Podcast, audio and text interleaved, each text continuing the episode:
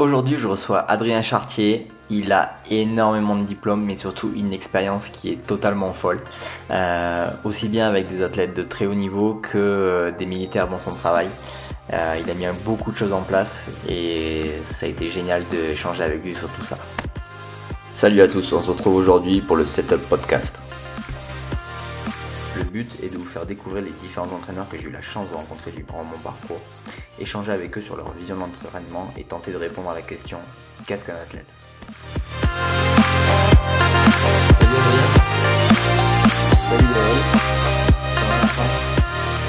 Eh ben écoute, super super, ça va nickel. Là, on est un peu posé le soir ensemble, on va pouvoir bien discuter, ça fait plaisir.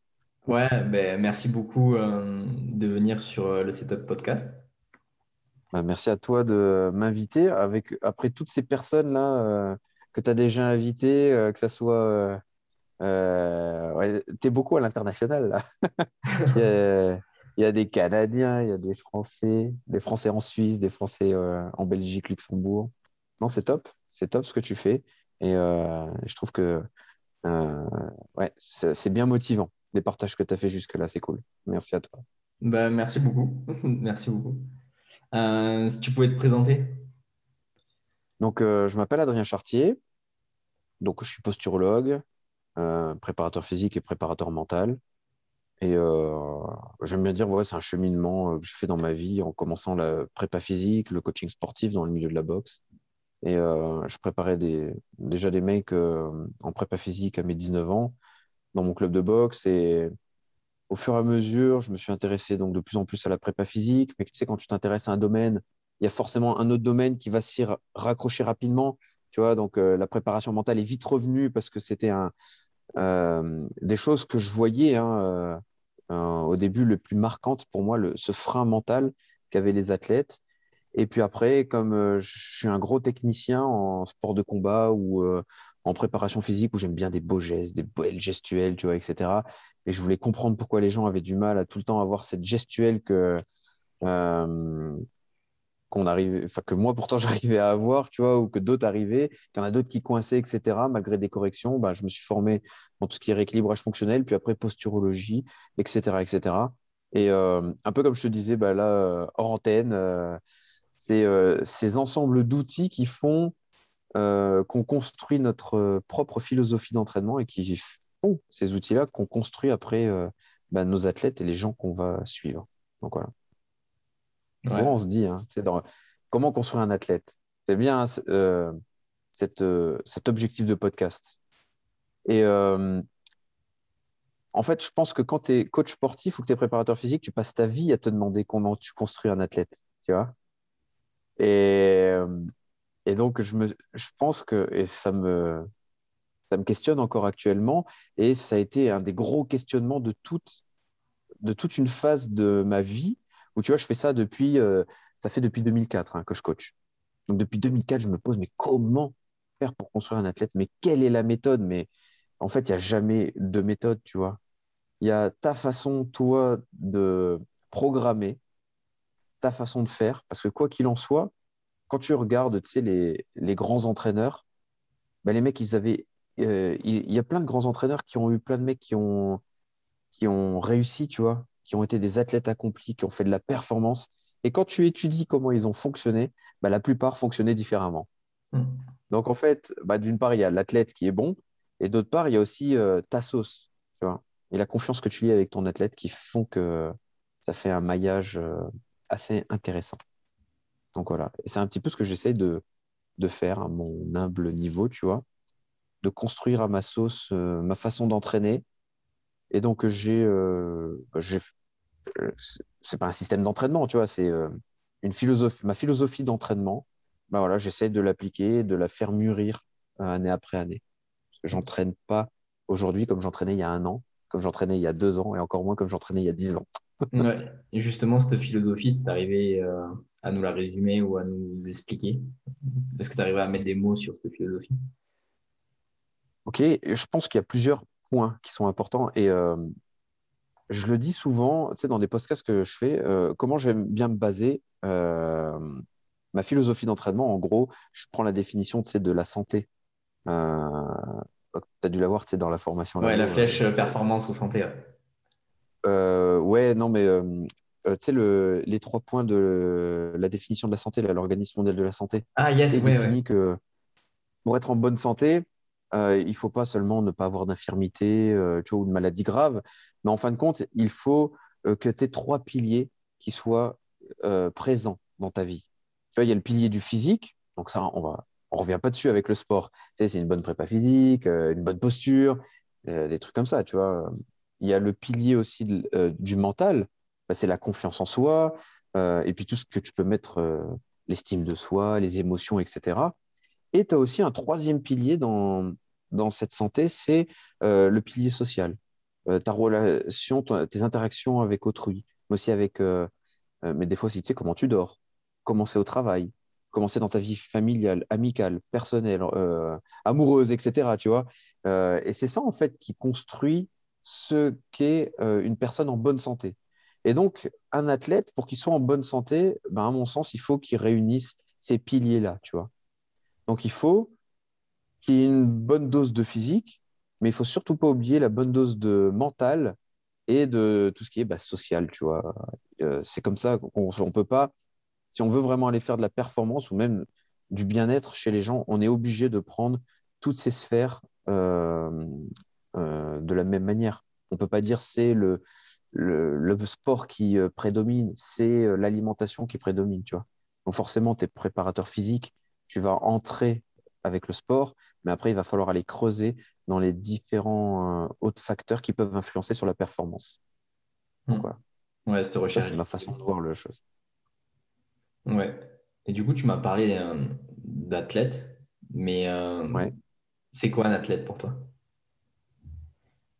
Ah, Ah, bah, un athlète, ça peut être la définition qu'on veut donner. hein. Il y a des coachs sportifs qui, pour eux, les athlètes, ça va être euh, des gens du quotidien qui veulent s'en sortir. Quelqu'un qui est obèse et qui veut perdre du poids et qui va se donner à fond, bah, quelque part, c'est un athlète, tu vois. Euh, maintenant, pour moi, ce qu'est un athlète par rapport à ce que moi, je, je coach, tu vois, euh, je fais beaucoup moins de, de population euh, générale, tu vois, de Gen Pop euh, sauf en posturo. Où là, en posturo, bah forcément, j'ai un cabinet en posturo, donc je, je passe de tout. Mais en sport, je suis essentiellement de, bah, des sportifs qui sont soit pro, soit semi-pro.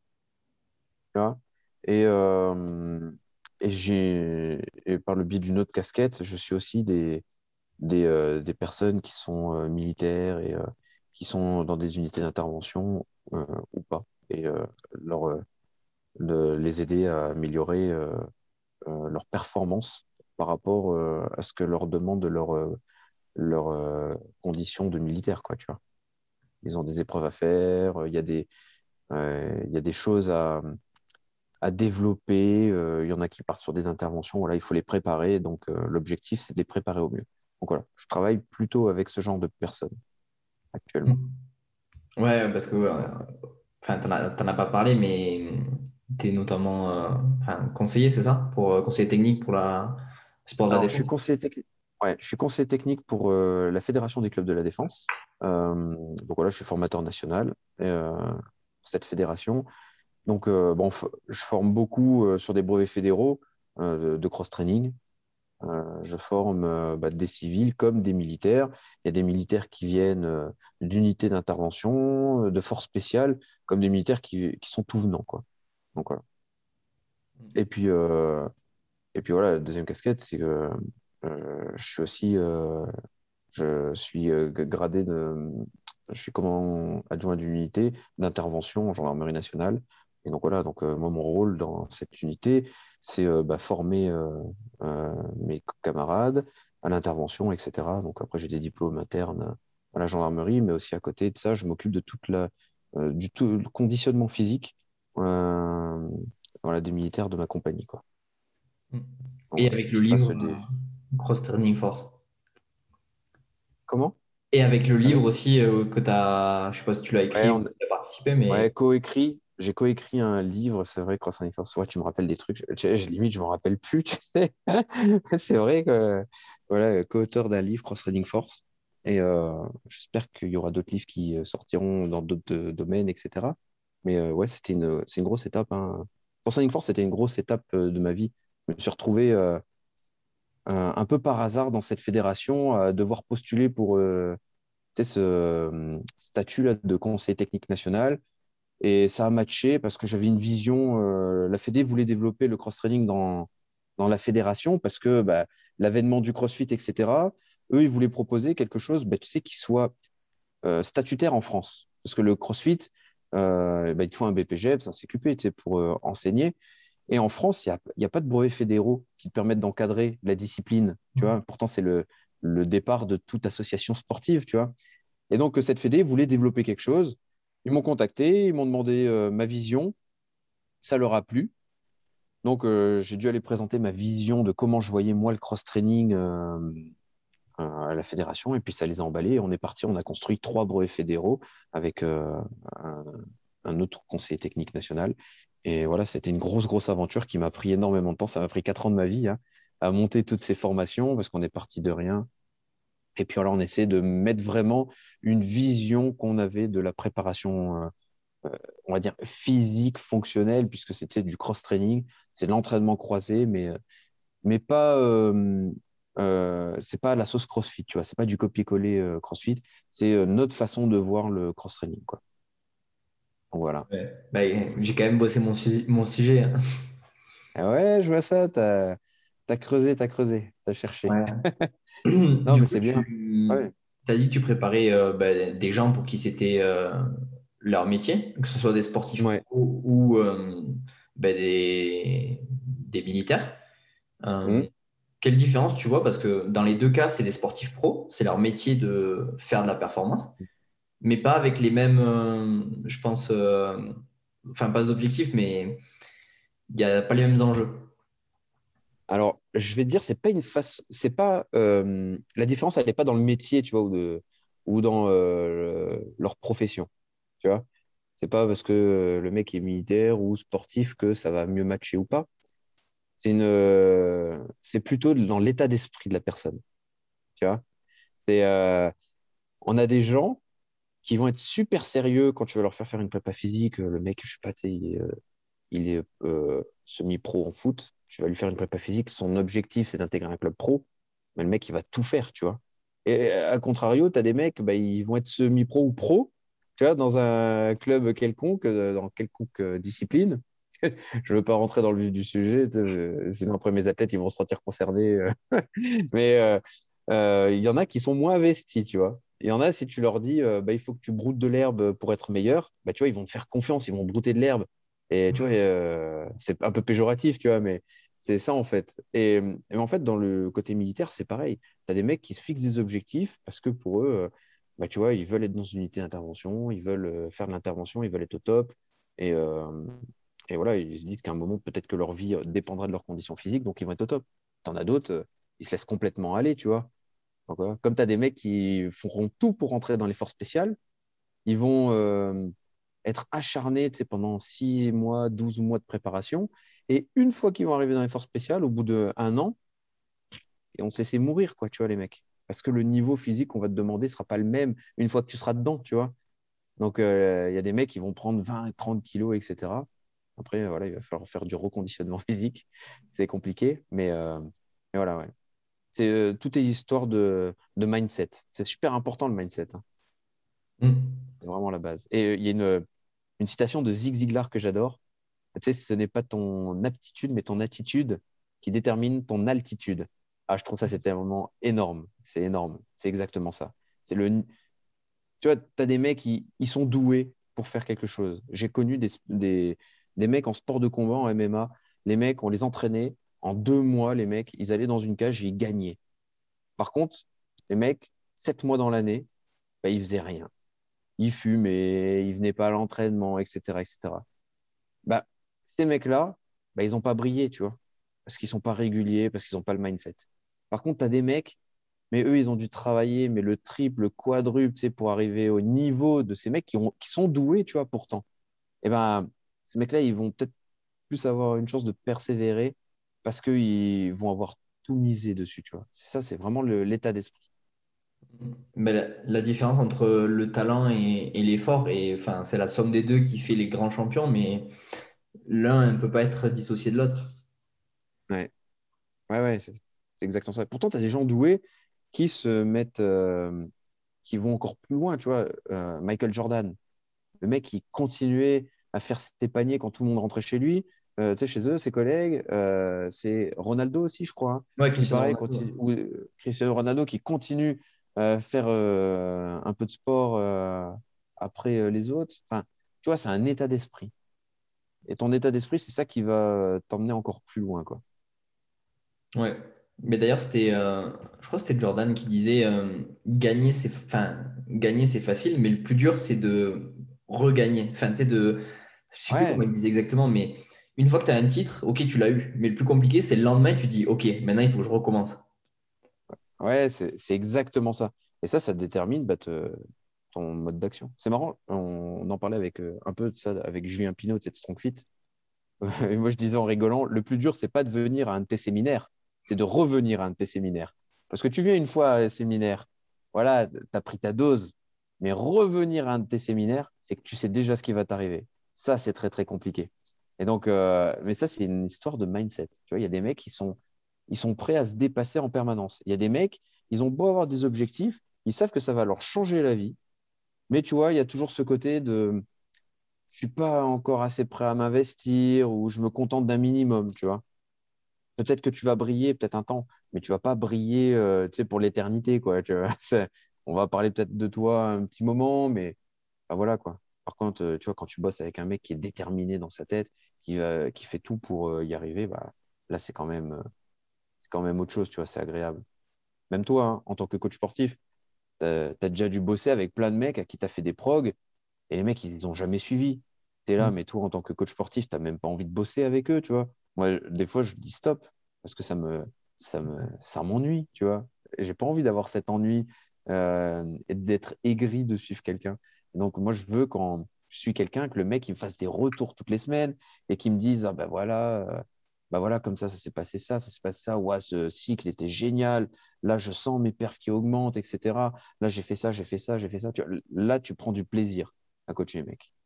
Ouais. Donc, euh, Bah après, j'ai eu de la chance. Enfin, s'il y a mes athlètes qui m'écoutent, j'ai vraiment de la chance parce que j'ai que des gens qui sont pas passionnés, mais au départ, ils savent pas trop. Puis en fait, euh, je lâche pas. Je dis, c'est comme ça. Et moi, moi, ça me fait vibrer de faire des plannings d'entraînement et, et faire des trucs. Et ben, je veux que ça soit pareil pour ton sport ou pour tes objectifs. Donc, euh, généralement, au départ, ils sont un peu frileux. Puis ceux qui restent, parce que bah, y en a toujours qui arrêtent, hein, mais ceux qui restent, mm, euh, ils sont, ils sont ouais, fous. ils sont, ils sont investis en fait. Mais moi, je te dis ça, mais j'en ai plus trop, hein, des gens euh, comme ça, à, à part du côté un peu militaire où c'est un peu plus compliqué parce que de toute façon, les mecs qui sont là, ils sont là, tu vois, c'est leur métier et il y en a qui n'ont pas forcément le mindset, tu vois. Mais euh, du côté sportif, moi, j'ai arrêté de travailler avec les gens qui n'étaient pas motivés. C'est sûr que quand tu te lances, tu te dis au début, Ouais, il faut que j'ai du monde parce que tu sais, as peur, tu sais pas est-ce que ça va marcher ou pas. Et tu dis, ouais, j'ai du... il me faut du monde, il me faut du monde, euh, il faut que, que j'ai du monde, sinon, euh, bah voilà, je vais couler, etc. Mais au final, tu t'aperçois de quoi? Tu t'aperçois que ces gens-là, bah, ils vont te faire de la mauvaise pub parce que tu sais, ils vont pas suivre les trucs. Alors maintenant, ce que je fais, c'est quand les gens ils viennent, c'est euh, euh, ça va loin dans le motivationnel. Je leur dis, t'as intérêt à... Tu sais, je, les pousse, quoi. Je, je les pousse pas à, acheter, à consommer le produit, tu vois. Je les pousse à être motivés. Je leur dis, mais si t'es pas motivé, si, euh, si tu vas euh, jamais au bout des choses que tu commences, ça sert à rien qu'on bosse ensemble, tu vois. Je préfère perdre un contrat plutôt que de perdre en motivation. Ben, c'est ça, parce qu'en fait, enfin, même, euh, t'apporteras plus à vraiment aider des gens que à perdre du temps avec des gens que tu pourras jamais aider, puisque c'est tes, résultats. C'est quand le mec il réussit un objectif, euh, enfin, ça vaut, c'est pas une question d'argent ou quoi que ce soit, mais c'est les retombées, elles sont. On parlait du volet social tout à l'heure, euh, c'est ça, ça fédère des gens, ça fait des aventures humaines, ça fait plein de choses que t'as pas si tu es juste là pour faire un planning euh, dans lequel tu crois pas. Ouais, c'est ça. C'est un peu du Pareto, en fait. Hein. C'est euh, le 20-80%. Hein. Vaut Ouais. mieux euh, travailler avec euh, 20% des gens qui vont te ramener 80%, en fait. Et Bah ouais, c'est 80%, pas que financier, c'est aussi euh, d'épanouissement personnel. Tu vois. Ouais, ouais. Bah j'ai eu des, faut j'ai eu faire- des phases hein, en coaching, hein, parce que tu sais, des fois, tu, des fois, ouais, tu te laisses peut-être euh, un peu trop guidé par. euh, c'est des erreurs de jeunesse, un peu trop guidé par, euh, par des gens euh, en fonction de comment ils veulent faire. Et puis après, tu pars dans un engrenage qui n'est pas forcément bon. Et puis euh, à un moment, tu te dis non, bon, ok, stop. Euh, voilà, il faut que je fasse que moi m'anime, tu vois. Si euh, ça leur correspond pas, bah, il faut qu'ils aillent voir quelqu'un d'autre.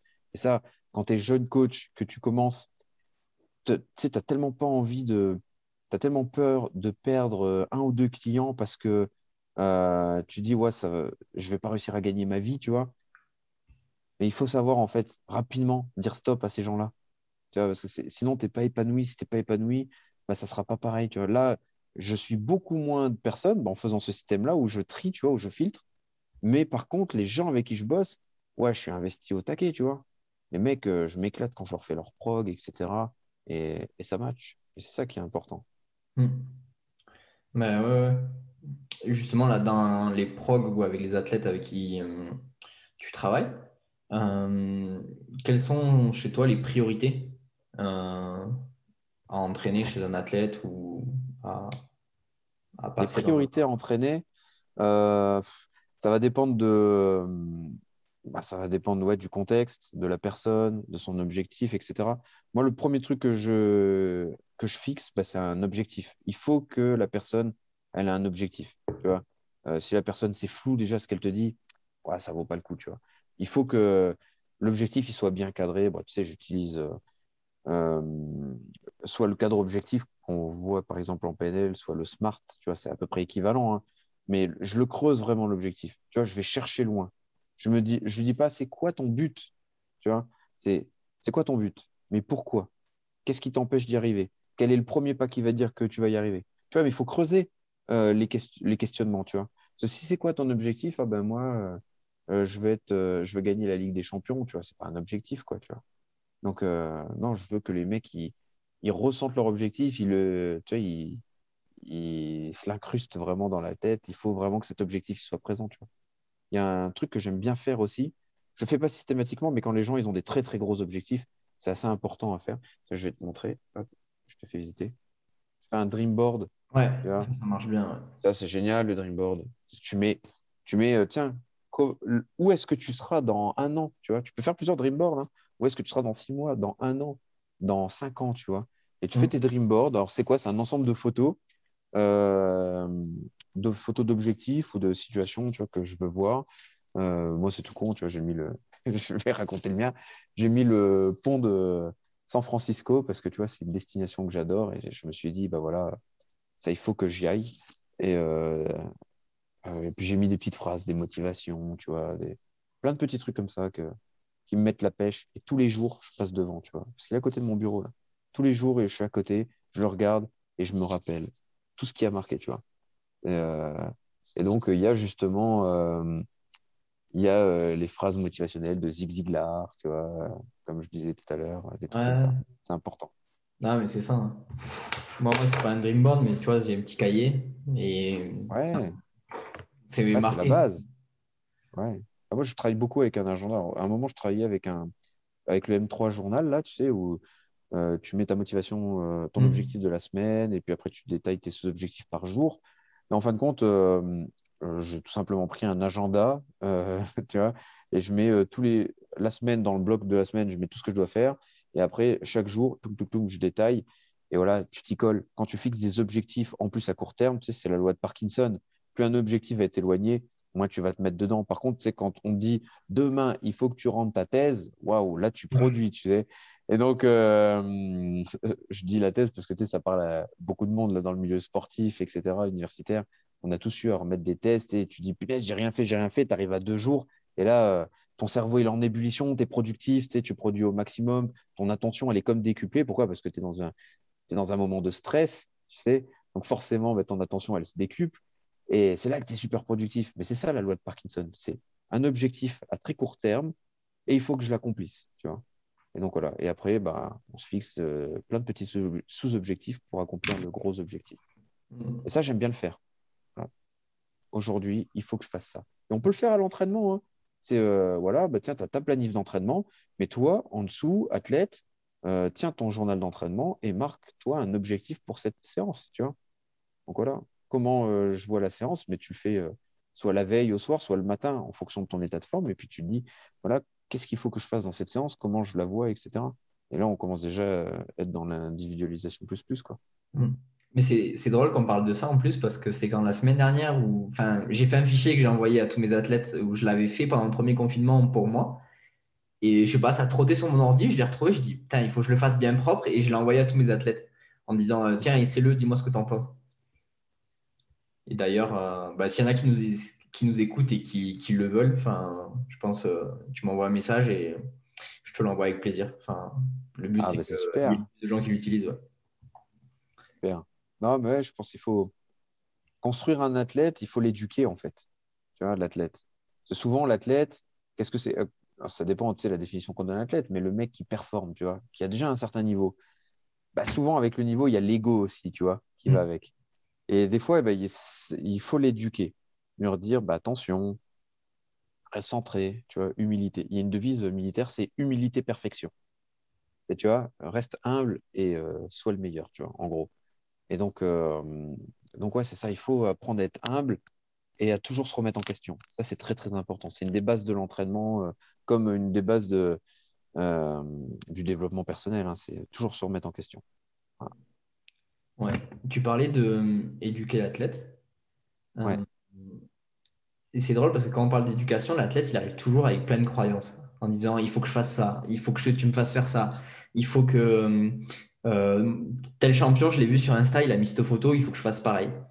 Euh, qu'est-ce que tu as déjà vu, enfin, que ce soit avec les athlètes ou même dans le domaine euh, militaire, parce que je pense qu'au final, il, y a aussi une sorte de culture traditionnelle, même dans le monde militaire, que maintenant tu as abandonné totalement et avec lequel tu luttes le plus possible pour, pour leur casser ça. Alors, c'est particulier, hein, parce que, comme je te disais, à un moment, peut-être que je me laissais euh, guider par les émotions de mes euh, élèves il y a quelques années en arrière, plus maintenant.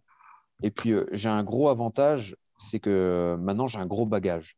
Tu vois je ne dis pas ça par, par excès d'ego, hein, mais les gens, quand, quand je les encadre en sport, tu vois, souvent, bah, ils ont entendu parler de moi, ils ont vu mon CV quelque part. Et du coup, quand je dis quelque chose, bah, c'est beaucoup plus facile, tu vois j'ai beaucoup moins à m'expliquer, à devoir me justifier. Ce qu'il y a 5-6 ans en arrière, c'était compliqué. Fallait me justifier en permanence de pourquoi on faisait ça, pourquoi on ne faisait pas ça surtout. Euh, si je prends par exemple le milieu de l'entraînement croisé ou la prépa physique, on me dit souvent l'haltérophilie, l'haltérophilie, l'haltérophilie. C'est à la mode, arracher des barres, c'est beau, ça fait beau gosse sur les réseaux sociaux. Et en passant, les réseaux sociaux, c'est ce qui nous flingue le plus, nous, coachs sportifs, parce que les mecs, ils font les beaux gosses sur les réseaux sociaux, mais il n'y a pas de contexte, quoi, tu vois. Et donc, les gens, ils ont tous accès à cette information. Ils veulent absolument euh, faire comme, euh, bah, comme leur dieu euh, du stade, mais voilà, avant de se comparer à un athlète de haut niveau, il faut déjà voir si est-ce que euh, est-ce qu'il y a que de l'eau dans ce qu'il boit, tu vois? C'est compliqué, quoi. Donc euh, voilà, il, faut rester euh, sur terre aussi. L'haltérophilie, c'était compliqué. L'haltérophilie, les gens pensent qu'il faut absolument mettre de l'haltérophilie pour être puissant, explosif, etc. Voilà. Ça, c'était compliqué de le faire comprendre, tu vois. Euh, en plus, il y a l'effet de mode. Bon, bah, c'est bien, tu vois, il y a le CrossFit qui a permis de mettre beaucoup de gens à l'éducation physique, euh, d'ouvrir les, les écoutilles.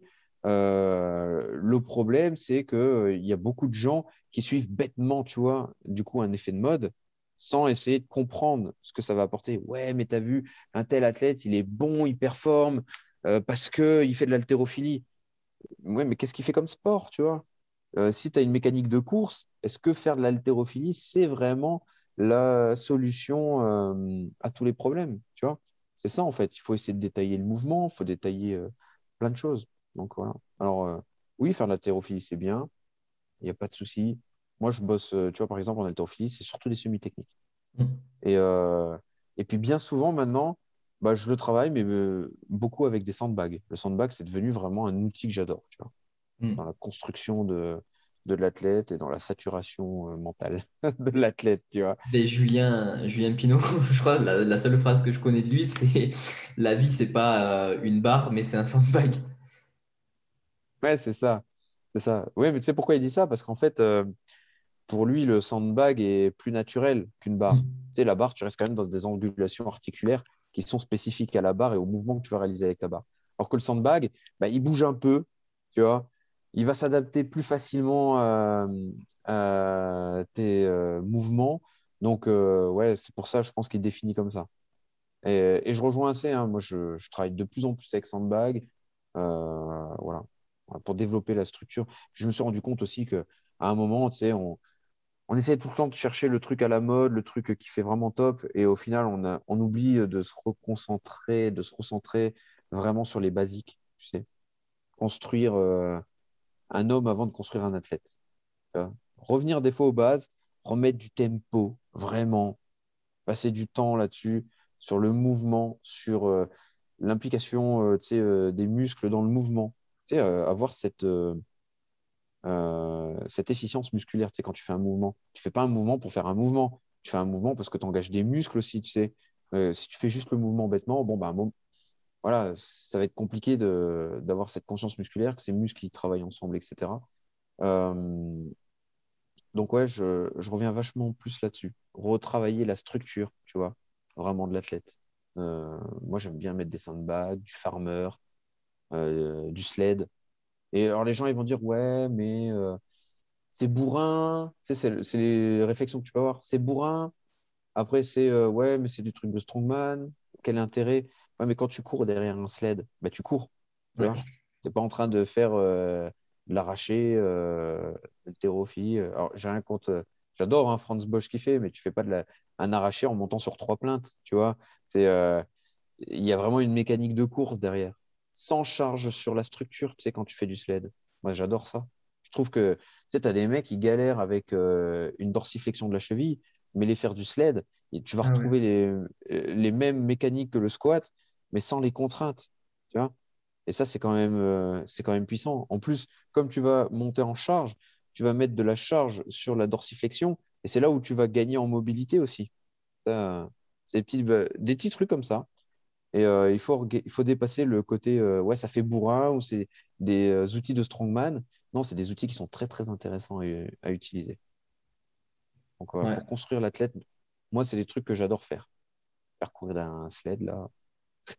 Ouais, bah Super. après, t'as un peu l'air bête quand on te voit faire, mais bon. Ouais, mais c'est pas grave. Alors, tu sais, euh, donc voilà, je viens d'un milieu militaire où euh, c'est très compliqué d'apporter quelque chose de nouveau. Mm. Quand j'ai commencé à m'entraîner euh, un peu différemment, en 2013, j'ai commencé à m'entraîner avec des élastiques. Tout le monde se foutait de ma gueule. Ah, le mec, il fait des tractions avec un élastique. On me dit, euh, mes collègues, ils m'appelaient le singe. Ouais, tu fais du cirque et tout, nanani, nanana.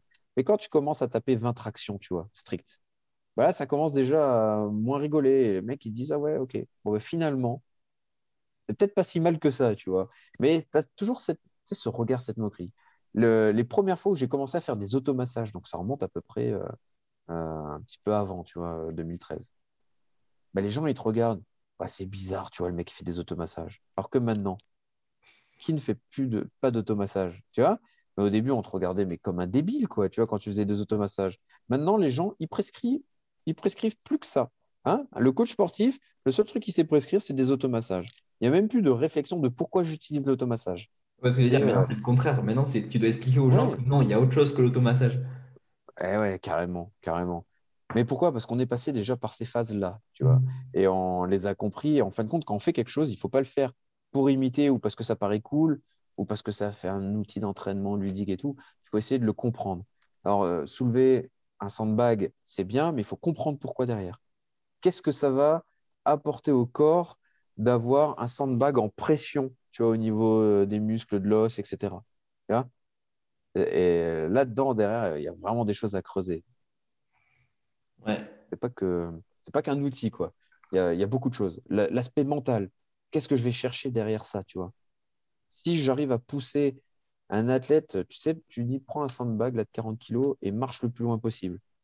Le mec, il se tape un kilomètre et après, tu dis, bah, tiens, tu fais le retour. Ouais, toutes les phases. euh, tous les ascenseurs émotionnels là, par lesquels il passe sur le retour, là, je peux dire que si l'athlète il a fait ça, bah, il est prêt à aller plus loin parce que là, on change la prédiction au niveau du cerveau. Et la mm. prédiction, c'est le cerveau, c'est. Euh, alors, euh, je reviens peut-être sur les trucs que Seb, etc., Romain, ils ont peut-être dit, mais tu sais, tu as, tout ce qui est. le cerveau, c'est pour la survie, tu vois. Et le cerveau, son principal intérêt, c'est la survie. Donc, s'il n'est pas, lui, dans un environnement safe pour lui, bah, il va être sous-performant. Donc, ce qu'on essaie de faire, c'est de changer les prédictions des gens qu'on encadre, des athlètes qu'on a, pour les pousser à euh, ben, augmenter ce niveau de, de survie. Quoi. Et, donc, voilà, quand tu dis à un mec, prends un sandbag, marche très loin, revient, et que le mec, ben, il fait 400 pauses au retour parce qu'il n'en peut plus, tu vois, ben là, tu changes ses prédictions. Pourquoi? Parce qu'à chaque fois, tu, le mec, il va se forcer à ressoulever son sandbag, à revenir, etc. Donc là, déjà, tu vois, tu t'adaptes, euh, tu façonnes un petit peu. Euh, là, on est en plein dans la neuroplasticité, quoi. Et donc, tu, tu favorises ce, ce combat. Si un athlète arrive à favoriser ça, imagine ce que tu peux faire avec lui. Tu vois mm. Donc, euh, voilà. Ça fait partie ça, des basiques que, que j'essaie de mettre en place. Hein. Et même un footballeur. Hein. Tu sais, Là, je, suis un footballeur là, qui est pro. Le footballeur qui est pro, bah, il prend son sandbag et il va, il va en chier un peu, quoi, tu vois. voilà, je veux juste le pousser, que le mec il soit capable. Alors oui, c'est pas spécifique à l'entraînement, mais on s'en, on s'en, bat les steaks. surtout à cette période-là, tu vois, où on a une période où il n'y a pas de compétition, ou très peu, tu vois. Donc, euh, donc c'est compliqué, tu vois. Même lui, euh, il est dans un club, donc il est embauché par un club, mais il est euh, dans un club semi-pro, tu vois. Et, euh, et donc, euh, bah, ils ont quasiment pas de compétition. Tu vois, c'est mmh. compliqué. Donc, euh, donc voilà, là, on en profite justement pour reconstruire des grosses bases solides pour l'avenir. Ouais. Attends, je vais juste aller éteindre la lumière avant... ah, allumer la lumière avant de finir dans le noir. Ouais, ça marche. Ah, mieux comme ça. Et, et donc, tu vois, ouais, donc euh, l'utilisation de tous ces outils, bah, je trouve qu'il y a un gros intérêt pour construire l'athlète. Vraiment. Tu vois. Mm. il faut euh, même, tu sais, dans cette recherche de. Moi, je mets une séance euh, à viser lactate, tu sais, dans la semaine. Où le mec, je veux qu'il en chie sa race. Pardon pour s'il y a des plus jeunes qui regardent. Mais l'idée, c'est c'est de se dire, bah, de, voilà, déjà d'aller dans ta prédiction, d'aller jusqu'à ce moment où tu sais arrives devant ton atelier et tu n'as plus envie, tu vois, mais tu vas quand même le faire. Là, tu es en train de construire la prédiction. Mais en plus, avec tout ce que apporte le lactate, etc., tu vois, le, les effets positifs que ça a au niveau euh, tout ce qui est euh, euh, siège de l'anxiété, etc., dans le cerveau. et là, tu es obligé d'aller dans ces retranchements pour que, pour que tu vois, les transporteurs du lactate amènent ça dans le cerveau. Donc, tu es, obligé de, de pousser tes mecs à un moment. Donc voilà, tu vois, je combine beaucoup euh, des séances euh, psychologiques comme ça. J'aime bien. Hmm. Et là, tu viens de faire un lien qui est très très fort. Et pour l'instant, on le segmentait à chaque fois. C'est que le physique conditionne l'émotionnel et l'émotionnel conditionne le physique. Ouais, ça c'est tout le, ça c'est toute l'ontogenèse hein, du corps humain. Hmm. Mais les gens, c'est vrai qu'ils ont euh, tendance à compartimenter tout ça. Mais non, quand le nourrisson il grandit, quand il se construit, eh ben, c'est la motricité qui va développer, bah, le fait qu'il bouge va développer euh, le système sensoriel, va développer le prémoteur, le moteur, et après ça va développer l'émotionnel, le cognitif. Donc il faut arrêter de compartimenter les choses. Et quand, quelque quand tu veux que quelque chose marche, ben, il va falloir associer bah, les différents outils que tu as. Et, là, on en revient un petit peu aux sphères euh, que je parlais là, de la santé, où tu as le pilier physique, euh, mental et social, et il faut que les trois soient euh, reliés. Et il y a un truc que j'aime bien, tu sais, Fred Marcerou, il, mm. a, il a beaucoup parlé de, du Real Movement. Mm. C'est lui qui a amené le Real Movement en, en France. Et euh, dans ses entraînements, ben, il faisait déjà des choses de coordination. Il pousse les mecs à, à lire des bouquins, tu vois, mais à apprendre un. Je, je crois qu'ils apprenaient même un nouvel instrument, tu vois, ou un truc comme ça. c'est ça, en fait. C'est un schéma de développement euh, complet. Pour moi, ça, c'est OK. Tu vois moi, j'aime bien pousser les mecs à bouquiner, à bouquiner tu vois. Euh, il faut les pousser dans la réflexion, dans euh, sortir de sa zone de confort, apprendre des nouvelles choses, parce que plus tu vas apprendre de nouvelles choses, mieux ça va être. Tu, vois, tu vas développer ton cerveau. Plus ton cerveau est développé, meilleure sera la commande motrice. Pourquoi? Parce que le cerveau, c'est lui après qui va euh, commander ton système nerveux central, ton système nerveux autonome, etc. etc. Donc, euh, plus ton cerveau va être développé, plus il va pouvoir faire de choses différentes et mieux ça sera pour le, reste. Ouais. Ça, il oublie, ça c'est souvent chez les jeunes, il y a une grosse, grosse spécialisation. Ou euh, ah non, mince, euh, très vite, euh, ben, il fait tel sport et ben, il arrête tous les autres sports parce que ben, il, y a tellement de volume d'entraînement qu'il ne peut, pas, il peut pas tout faire. Et les gens, ils ont peur, ils disent ouais, mais sinon, il ne va pas être bon. Ben, au contraire. Parfois, il faut un peu reculer et pour justement dire ben, il ne va pas être peut-être au top de sa forme, mais il aura le temps de l'être. C'est compliqué, hein. il faut avoir en fait ce recul. C'est ce qu'on disait, c'est la remise en question. Hein. Mm. Ça passe par là. on a les gens, tu sais, euh, qu'est-ce qu'ils pensent les trois quarts des gens lambda quand ils viennent? Faut faire que des abdos pour avoir un ventre plat. Euh, faut soulever tous les jours à la salle et en plus de ça, faire du cardio pour euh, perdre du poids. Voilà. Il faut combattre un petit peu contre toutes ces idées reçues. Et l'éducateur doit lui-même s'éduquer s'il veut pouvoir apporter les bonnes billes aux gens qui, qui coachent si tous les éducateurs étaient comme ça, ça serait parfait. Quoi. Ouais, c'est ça. Et on en revient ben, à ce que tu disais au, rôle de l'ego, parce que l'ego, il est chez l'athlète, mais il est aussi chez son staff, et parfois, il y a un peu, ah pas de procuration, mais pas loin. C'est, le, c'est un des premiers trucs que je dis dans la formation Cross Running Force. Je dis, il faut savoir euh, jouer avec l'ego de vos élèves comme euh, votre ego euh, vous-même, quoi, tu vois. Souvent, qu'est-ce que tu veux faire? Tu vas te dire, il faut que le mec, il en chie dans la séance pour qu'il revienne. Et euh, est-ce que est-ce que tu es vraiment obligé d'aller jusque-là, quoi, pour que le mec, il adhère à ta philosophie mm. Donc, euh, moi, je préfère qu'un mec, quand il vienne pour la première fois dans ma salle, il me dise Putain, on m'avait jamais expliqué euh, ce mouvement comme ça. Et faire un squat. Tu rapprends aux gens à faire un squat. C'est ça, en fait, l'objectif. C'est pas de le tuer, de l'assassiner, quoi. Donc voilà, moi, c'est pas mon objectif en tout cas, tu vois. Je suis loin de cette vision. C'est vraiment euh, réapprends à faire quelque chose, euh, reconnecte euh, ton corps, tu vois, et puis après, on va pouvoir se pousser, quoi. Donc, du travail. C'est ça. C'est ça. tu as parlé de l'haltérophilie, tu as parlé des du cross-training, tu as parlé enfin, de plein, plein d'outils. quel, enfin, quels outils tu as à ta disposition pour aider l'athlète Les outils que j'ai à disposition pour aider l'athlète Alors moi, je commence, les outils euh, que j'ai, je commence toujours par la même chose. Euh, ce que je disais, une détermination d'objectif, la respiration. Le premier truc. Tu vois c'est le premier truc que tu fais quand tu nais, hein, tu respires.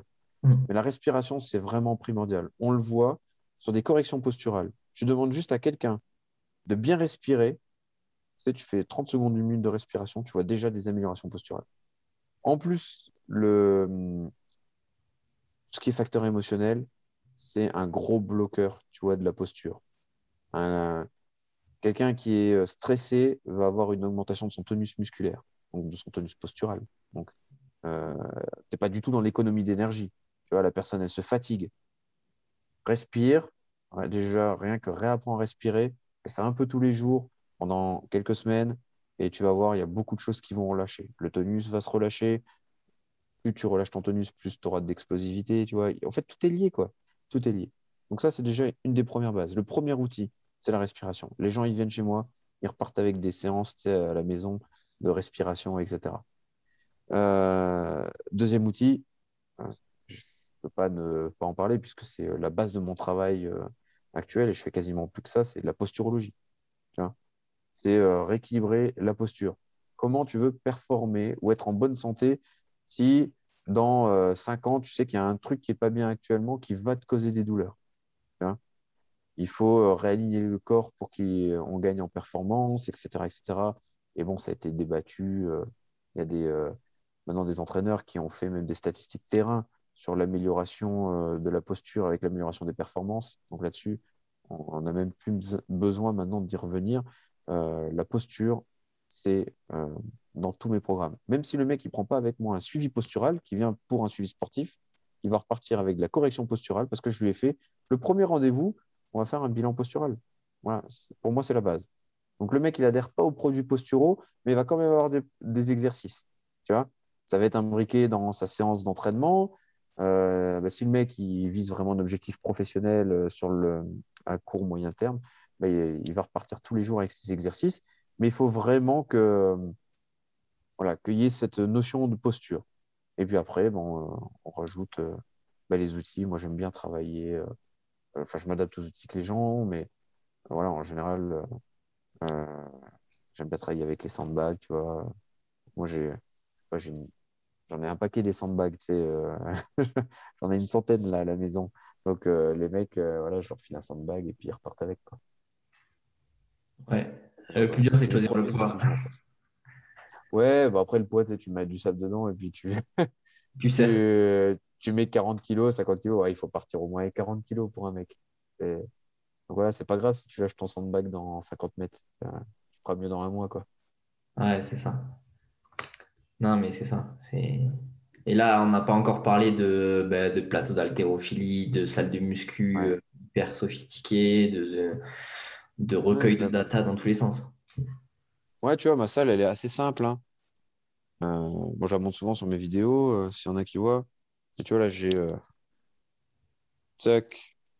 j'ai mon banc à lombaire quand même, hein, parce que Dimitri Klokov, il a dit mm. s'il rentre dans une salle et qu'il ne voit pas un, bon, à lombaire, euh, il quitte la salle. Donc euh, voilà, j'ai le mien. J'ai une petite cage simple, tu vois. J'ai euh, une barre, pas mal de kettle, j'ai des sandbags. Voilà, les outils. Moi, mes outils que je préfère, c'est ça va être les sandbags, les kettlebells. Voilà, c'est mon truc. Le, le sled, j'adore ça. Après, bien sûr, j'utilise des élastiques, beaucoup de poids du corps. Mais la barre, Là où euh, il y a quelques années, euh, je faisais beaucoup de barres, j'ai vachement diminué, quoi. Vachement diminué. je trouve plus euh, autant Après, ça dépend. Hein. Vois, pendant des années, j'ai suivi un athlète international en force athlétique. Forcément, tu fais de la barre, quoi. Il faut, faut rester logique. Mais pour les autres, pas forcément la barre qui m'intéresse. C'est sûr c'est sûr. Mais euh, ouais, c'est comme, enfin, comme on dit, c'est que si le mec il court, bah, peut-être qu'il faut le faire, faire sortir de son schéma euh, qui est une, une, que tu as dans une cage à squat. Ça peut, ça peut t'aider à un moment, tu vois. Il n'y a aucun souci. Mais par exemple, euh, on voit souvent, là en ce moment, ça ressort pas mal. Il y a une publication qui tourne pas mal, c'est bah, si tu veux être rapide, cours, tu vois, sprint il n'y a rien de meilleur que le sprint. Même dans la prévention des blessures des ischio-jambiers, maintenant, on te dit qu'il faut sprinter. Tu vois, on te disait là, on te disait pas exactement la même chose il y a quelques années. On te dit là, il faut sprinter. Tu sais que dans la prévention euh, des ischio-jambiers, euh, tu as le sled qui est pas mal, tu vois. Le sprint sled, bah, qu'est-ce que tu fais? Cours derrière un sled. tu vois, pousse le sled. Donc euh, voilà, moi, ça, c'est des liens, je fais comme ça et que je trouve intéressant. Donc voilà, c'est plus ce que j'utilise maintenant tu vas être rapide, bah, on va te faire courir. Ouais. C'est sûr qu'à un moment, tu es obligé de développer certaines capacités, tu vois, ça passe par la salle de, de muscu. Si je peux utiliser le moins possible les barres, je les utilise le moins possible. Ouais, c'est ça. C'est que l'athlète, enfin, l'athlète, il faut juste qu'il comprenne que, en fait, ces, ces outils-là, ils servent à lever des blocages pour lui, mais ça ne remplacera pas son sport. C'est, il, faut... il y en a des fois, ils ont peur, ils ne veulent pas faire de prépa physique parce qu'ils disent euh, Ouais, non, euh, je vais être mauvais. Mais non, c'est juste, ça va t'aider. Ouais, c'est ça, mais, c'est... mais complètement, ça va lui faire, ça va lui faire euh, un... un, changement très, très important. Tu ne peux pas ne pas passer par la salle de muscu. Mais par exemple, sur une séance complète, bah, tu vois, si maintenant je vais lui demander de prendre une barre de muscu, bah, peut-être qu'il va, il va axer sur le squat, sur un exercice mais après, ça va être que des variantes, tu vois. À aucun moment, on va rester qu'avec de la barre. Et ça sera des variantes. Euh, un coup, euh, je sais pas si tu fais squat, ben, un coup, tu vas avoir de, du step-up, tu sais, monter sur banc avec un kettlebell pour créer de l'équilibre d'un côté, tu vois, etc. Euh, un coup, tu vas avoir du split squat avec élastique.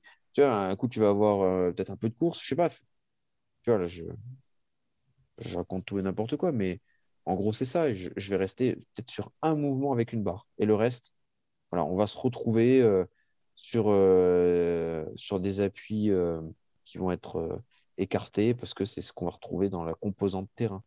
Mm. Voilà. Ce qui nous intéresse, c'est quoi? C'est ça va être le changement de direction, le- tu vois, le, la course, etc. C'est ça qu'on voit, qu'on retrouve dans la plupart des sports. Ouais, il faut que, ça, que tu les retrouves aussi un petit peu dans le, dans le, dans le gymnase. Ouais, ça, il faut pas l'oublier. Du coup, si tu avais trois conseils à donner à un athlète qui nous écoute, Trois conseils? Euh, que un athlète ou aussi au coach? ouais, si tu veux, tout le monde, hein. De toute façon, Bah, un des premiers conseils, c'est déjà que je dis à tout le monde, c'est euh, remettez-vous en question en permanence. Voilà. Même si vous trouvez qu'un truc est bien aujourd'hui, remettez-le quand même en question, tout le temps, tout le temps. Si tu remets en question tout ce que tu fais, tu vas te creuser l'esprit pour comprendre pourquoi tu le fais déjà. Tu vois? Tiens, je fais ça, mais pourquoi je le fais? Est-ce que je le fais bêtement ou est-ce que je le fais parce qu'il y a un réel intérêt? Est-ce que moi, mon seul intérêt, c'est musculaire? Est-ce qu'il y a un autre intérêt derrière? Qu'est-ce que ça m'apporte? Soulever un sandbag, c'est bien. Qu'est-ce que ça apporte la pression, tu vois, sur les os, etc. C'est un peu le truc. Qu'est-ce que ça t'apporte mentalement? Euh, Qu'est-ce que ça t'apporte physiquement? Tu vois, il faut se poser toutes ces questions-là. Donc voilà. Ça, c'est des questions qu'on ne se pose pas assez. Pourquoi je fais quelque chose? Il y en a qui vont dire, ouais, mais je fais ça parce que ça, ça permet euh, d'améliorer euh, le recrutement au niveau des quadriceps. Non, c'est pas ça que je demande, tu vois. C'est Mm. vraiment euh, toute la philosophie de pourquoi tu fais cet exercice-là. Pourquoi tu pourrais pas le remplacer par autre chose? Va se poser la question. Faire peut-être, du coup, euh, un mécanisme de progression, tu sur des exercices. Pourquoi obligatoirement passer par le squat? Tu surtout quand les gens, n'ont pas la capacité de le faire? Est-ce qu'il n'y a pas moyen de faire autre chose? Trouver, euh, selon toi, quels sont les exercices du plus safe au plus complexe. Donc voilà. Ça, c'est rare qu'on le fasse, établir une vraie progression. Moi, comme je disais tout à l'heure, par exemple, euh, squat, c'est pas forcément le truc par lequel je commence maintenant. Je fais plus des euh, step-up, tu sais, monter sur banc, euh, latéraux, frontaux, du sprint sled, tu vois, du sled, même marcher, tu vois, en poussant un sled. Donc voilà, c'est plus des trucs que je mettrais avant le squat, surtout pour des gens qui ont du mal en squat. Voilà, tout ce qui est, j'ai commencé par du squat bipodal, tu vois, avec peut-être plus en face sur la jambe qui est vers l'avant. Et, euh, et voilà, et après, au fur et à mesure, je vais construire sur le squat. Euh, et euh, souvent, bah, on voit de plus en plus de gens faire de l'overhead squat. Moi, honnêtement, bah, je trouve ça un exercice intéressant pour la stabilisation, mais je trouve, peu intéressant pour la performance athlétique. Donc voilà. C'est un truc que j'utilise quasiment jamais. Donc tu vois, ça fait déjà deux conseils. Se remettre en question et se trouver un ensemble d'exercices, euh, une hiérarchie des exercices. Euh, Troisième, il faut se fixer un objectif. Voilà. Et le détailler, l'éplucher, le... et le...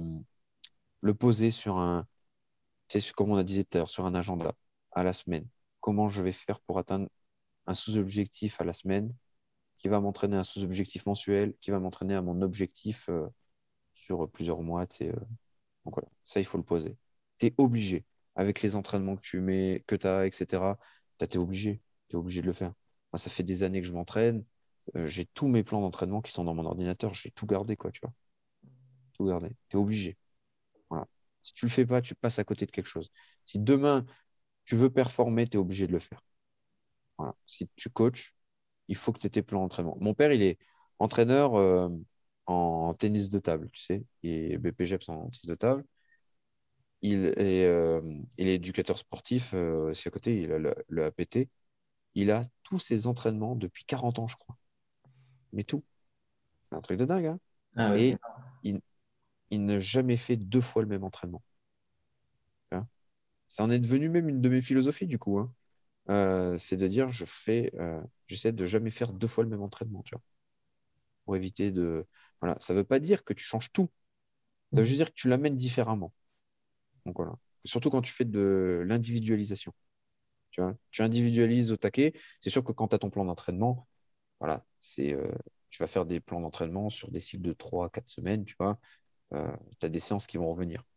Mais par contre, quand tu es en one-to-one avec un mec, c'est d'essayer de l'amener dans ce que tu recherches, mais avec un entraînement différent. Alors, c'est sûr que si tu veux une amélioration sur le, au niveau du squat, tu vas avoir ton squat qui va rester, tu vois, mais le reste autour, bah, le faire tourner, tu vois, faire tourner les exercices. Euh, bah, tu vois, on parlait tout à l'heure de cette hiérarchie d'exercices.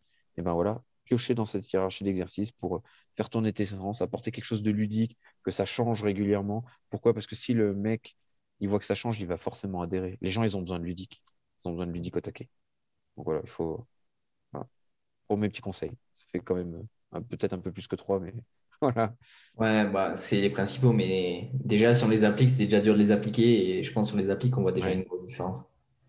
Ouais, carrément. Mais il faut qu'on fasse la différence. Parce que là, on vit dans une période qui est actuellement compliquée. Tu as la crise sanitaire.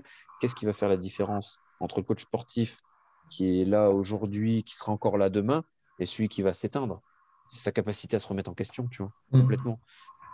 Sa capacité à apporter du ludique et à attirer les gens.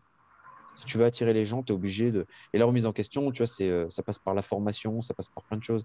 Et tu es obligé de, de, d'apporter tout ça, sinon tu vas. Ouais. Sinon tu vas couler, quoi, tu vois. Tu vas pas euh, faire la différence avec euh, les autres et puis tous les guignols qu'on trouve de plus en plus sur les réseaux sociaux. Puis même pour les athlètes, là, d'un côté, tout le monde dit que c'est, enfin, je pense que c'est pas drôle. Il y a des gens pour qui c'est vraiment pas drôle cette crise sanitaire, mais pour les athlètes, c'est une opportunité énorme ben, de faire, d'avoir du temps, ce qu'ils n'avaient jamais. Et ben, je pense que. Tu vois... ouais. vas-y, vas-y, je te laisse finir. Et du, ouais, ben, du coup, ce qui va se passer, c'est que quand ça va reprendre, sans avoir des athlètes, mais des mutants, ils auront eu le temps de rattraper tout ce qu'ils n'avaient pas. Ou alors ben, des mecs qui ont continué dans le même schéma et par contre qui vont ben, exploser, ou comme on l'a vu là avec les quelques reprises du championnat où ils allaient dire ouais, il va y avoir énormément de blessures. Ben, ça dépend. S'ils ne les ont pas anticipées, oui, il y aura beaucoup de blessures. Ouais. Et euh, le monde de blessures, on pourrait refaire tout un podcast dessus. Hein. Euh, complètement d'accord avec toi. Hein. Et la différence, c'était euh, déjà au premier confinement. Entre les mecs qui n'ont rien fait chez eux et les mecs qui sont entraînés, tu as déjà eu une différence sur le terrain. Mais là, moi, je peux te dire, les mecs que je suis là pendant le, pendant le confinement, bah ouais, l'objectif, c'est euh, d'en faire des guerriers là pour, euh, pour euh, la reprise. Hein. Il faut que les mecs, là, le, quand ils reprennent, ouais, tu sais, quand tu as des mecs là qui, qui attendent qu'une chose, c'est d'avoir l'opportunité d'intégrer un grand club. quand les mecs ils jouent, c'est chaque match, ils jouent leur vie. Parce qu'il y a des recruteurs, parce que tu vois, il, il faut qu'ils qu soient un peu le game changer de leur équipe pour qu'on parle d'eux, tu vois. Donc voilà, ces mecs-là, tu peux pas euh, te permettre de dire euh, euh, tu vas sous-performer à, un match parce que c'est peut-être le match qui va changer le reste de sa carrière. Et les blessures, oh là là, on pourra en parler, ne serait-ce que sans le Covid. J'ai vu, je vois tout et n'importe quoi, tu vois, avec, avec des sportifs pro, semi-pro en fonction des staffs. Alors, soit les mecs, les staffs, prépa physique, ils font ils font des clowneries, tu sais, euh, faire de l'équilibre pendant euh, euh, 10 minutes sur un bosu avec un élastique dans la main, c'est pas ça de la prépa physique, quoi, tu vois. Quand tu es en pré-saison et que le mec il fait que ça dans sa prépa physique, c'est compliqué. Et à contrario, après, tu vois les mecs qui font l'inverse. Il y a cet effet de mode où il faut absolument mes mecs en prépa physique ils fassent du crossfit. je dis crossfit parce que c'est le truc à la mode et c'est ce qu'ils font de plus en plus. Non, il faut que ce soit, faut que ce soit bien réfléchi, quoi les emmener dans une salle de crossfit, mais fais un truc réfléchi. Alors fais pas faire euh, euh, n'importe quoi parce que euh, voilà, c'est couvert de la mode. Tu vois et là, on se retrouve avec plein de gens blessés parce que ils sont soit dans un schéma, soit dans l'autre, tu vois, que je viens de dire. Et voilà, il n'y a pas le juste milieu entre les deux. Ouais, parce qu'ils sont. Ils sont pas prêts à faire tout ça. Ouais, ça, ça me gêne un peu, tu vois. Ça me gêne un peu de voir ça. Voilà, mais c'est la réalité de terrain. Et en plus, tu rajoutes de ça l'athlète qui n'a pas d'objectif, qui n'est euh, pas éduqué. Et ben voilà, là, tu, perds beaucoup de choses. Le mec, si, ouais, est défaillant, euh, voilà, c'est foutu pour lui. Quoi. Ouais, c'est ça. après, c'est dommage parce que c'est pas des, ils vont pas, c'est des gens qui peuvent performer et être à très bon niveau. C'est juste que ils seront pas acteurs de leurs euh, résultats et ils vont passer à côté de belles choses. C'est juste ça. C'est ça peut être tellement mieux. Enfin, essayer de le faire, quoi. C'est juste ça. Ouais. Ouais. Bon, mais génial. Ouais, le second podcast sur la réathlétisation, je pense qu'il faudra le faire, là, l'épisode 2, c'est sûr. Ah ouais, il y a tellement de choses à dire sur la réathlée. C'est euh, c'est euh, ouais, c'est dingue. Il y a beaucoup de choses à dire, il y a beaucoup de choses qui sont pas bien faites. Et c'est pour ça qu'on en parle, c'est euh, dans la formation labo, la réathlétisation. Parce que pour nous, les gens se trompent sur le terme réathlétisation. C'est pareil, ça a été un effet de mode de ouf. Tu sais, tout le monde a parlé de réathlétisation au taquet, mais euh, tout le monde se. euh, après, c'est aussi notre vision, mais on pense que tout le monde se trompe sur la réathlétisation. Tu vois? Qu'il faut reprendre euh, la réathlétisation pour ce que c'est vraiment. Qu'est-ce que c'est? Qu'est-ce que je place en réathlétisation? Comment je le fais? Comment je gère ma charge? Qu'est-ce que je privilégie? Tu vois? Ouais. Voilà. La place de. On parle de plus en plus de neuro, mais la place de la neuro de vois, c'est basique. On peut pas dire, ouais, la neuro, on va la faire plus tard, alors qu'on sait que le, le corps est fait d'un système sensoriel, tu vois. Non, c'est tout de suite. Tout de suite. Ouais, Donc, la on neurodéclinique. s'aperçoit que, ouais, la neuro, euh, la vraie neuro, la neuro, euh, euh, c'est encore un autre problème. On pourra, et Ouais, on pourrait ouais. partir sur tellement de trucs. C'est tout le monde juge le corps humain comme un système sensorimoteur. Mais c'est pas faux. Mais qu'est-ce qui est la première chose qui se développe? C'est le sensoriel. Donc, tu vois, si tu veux rééduquer quelqu'un, eh ben, si tu fais le sensorimoteur, bah, c'est comme si le mec, il arrivait à une première séance et tu lui fais faire un clean and jerk. Tu vois, je t'ai trompé. Trompé. Il y a quelque chose à bosser avant. Donc voilà. Ouais. Ben ouais. Bon, ben, je pense que ça ouvre pour, euh, pour l'épisode de l'épisode. Ouais. On a fait une belle ouverture dans notre disserte.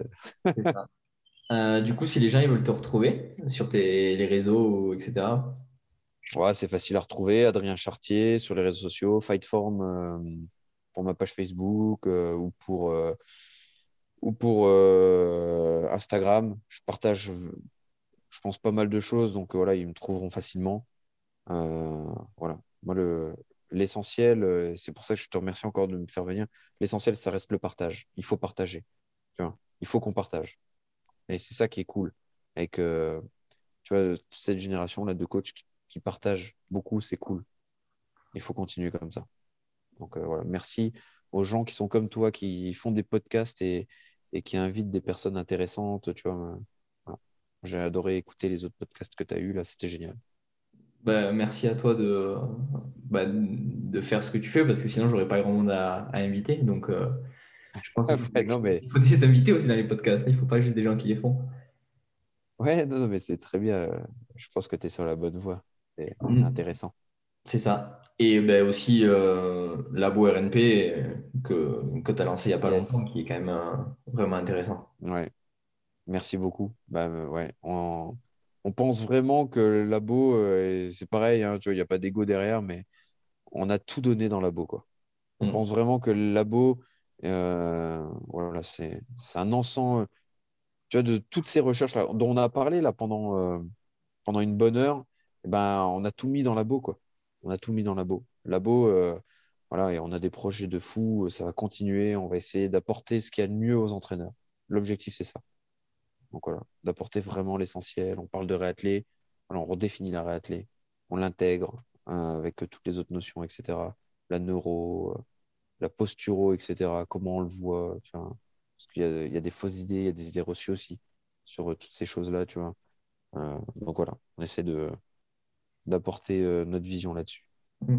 Bon, en tout cas, ça se, ça se ressent. Moi qui suis les cours, ça se ressent vraiment et bah, du coup, c'est motivant et ça pousse à, à continuer à, à bûcher. Super. Et ben là, tu vas pas être déçu, tu vois. Là, je suis en train de finaliser le module 7. Donc voilà, le module 6 va sortir là, mais le module 7, là, je suis en train de le finaliser. Je vais passer à la phase film là. Ouais, le module 7, ça va être une explosion de connaissances. Il y a des gens, euh, j'ai... hier, je partageais à une amie là qui est euh, euh, hypnothérapeute et qui bosse beaucoup dans la PNL, euh, EMDR, c'est les mouvements oculaires, etc. Je vais partager une notion là sur des trucs, c'est tout simplement dingue. Des trucs que, tu vois, pourtant, tu as beau bosser dans, le, euh, dans les domaines là, il y a des choses qui euh, tu passes à côté si, ouais, si tu si tu continues pas à te remettre en question et à élargir ton niveau de connaissance. Et pourtant, tout ça est relié, quoi, tu vois. C'est bah, c'est dingue. Il y a tellement de choses à, à découvrir. Et tu vois, le module 7, il est, il est ouf. C'est des, les petits plus de la posturo qui font la différence, mais tu vas voir, c'est dingue. Ouais. Bah, c'est ça, déjà je reviens juste de, ma- de Marseille, j'ai la tête comme ça, j'ai fait non mais là c'est trop fou. Là, euh, Ouais, c'est clair. Mais ouais. Non, mais c'est ça. Bon, ben génial. Ben, ça m'a vraiment fait plaisir de discuter avec toi. Et Bah, vraiment merci, hein. Pareil, pareillement. Et euh, merci encore de m'avoir invité, c'était super sympa. Bah, avec plaisir. Donc Allez, je te bon. souhaite de passer une bonne soirée, une bonne semaine, et je te dis à bientôt. Allez, ciao.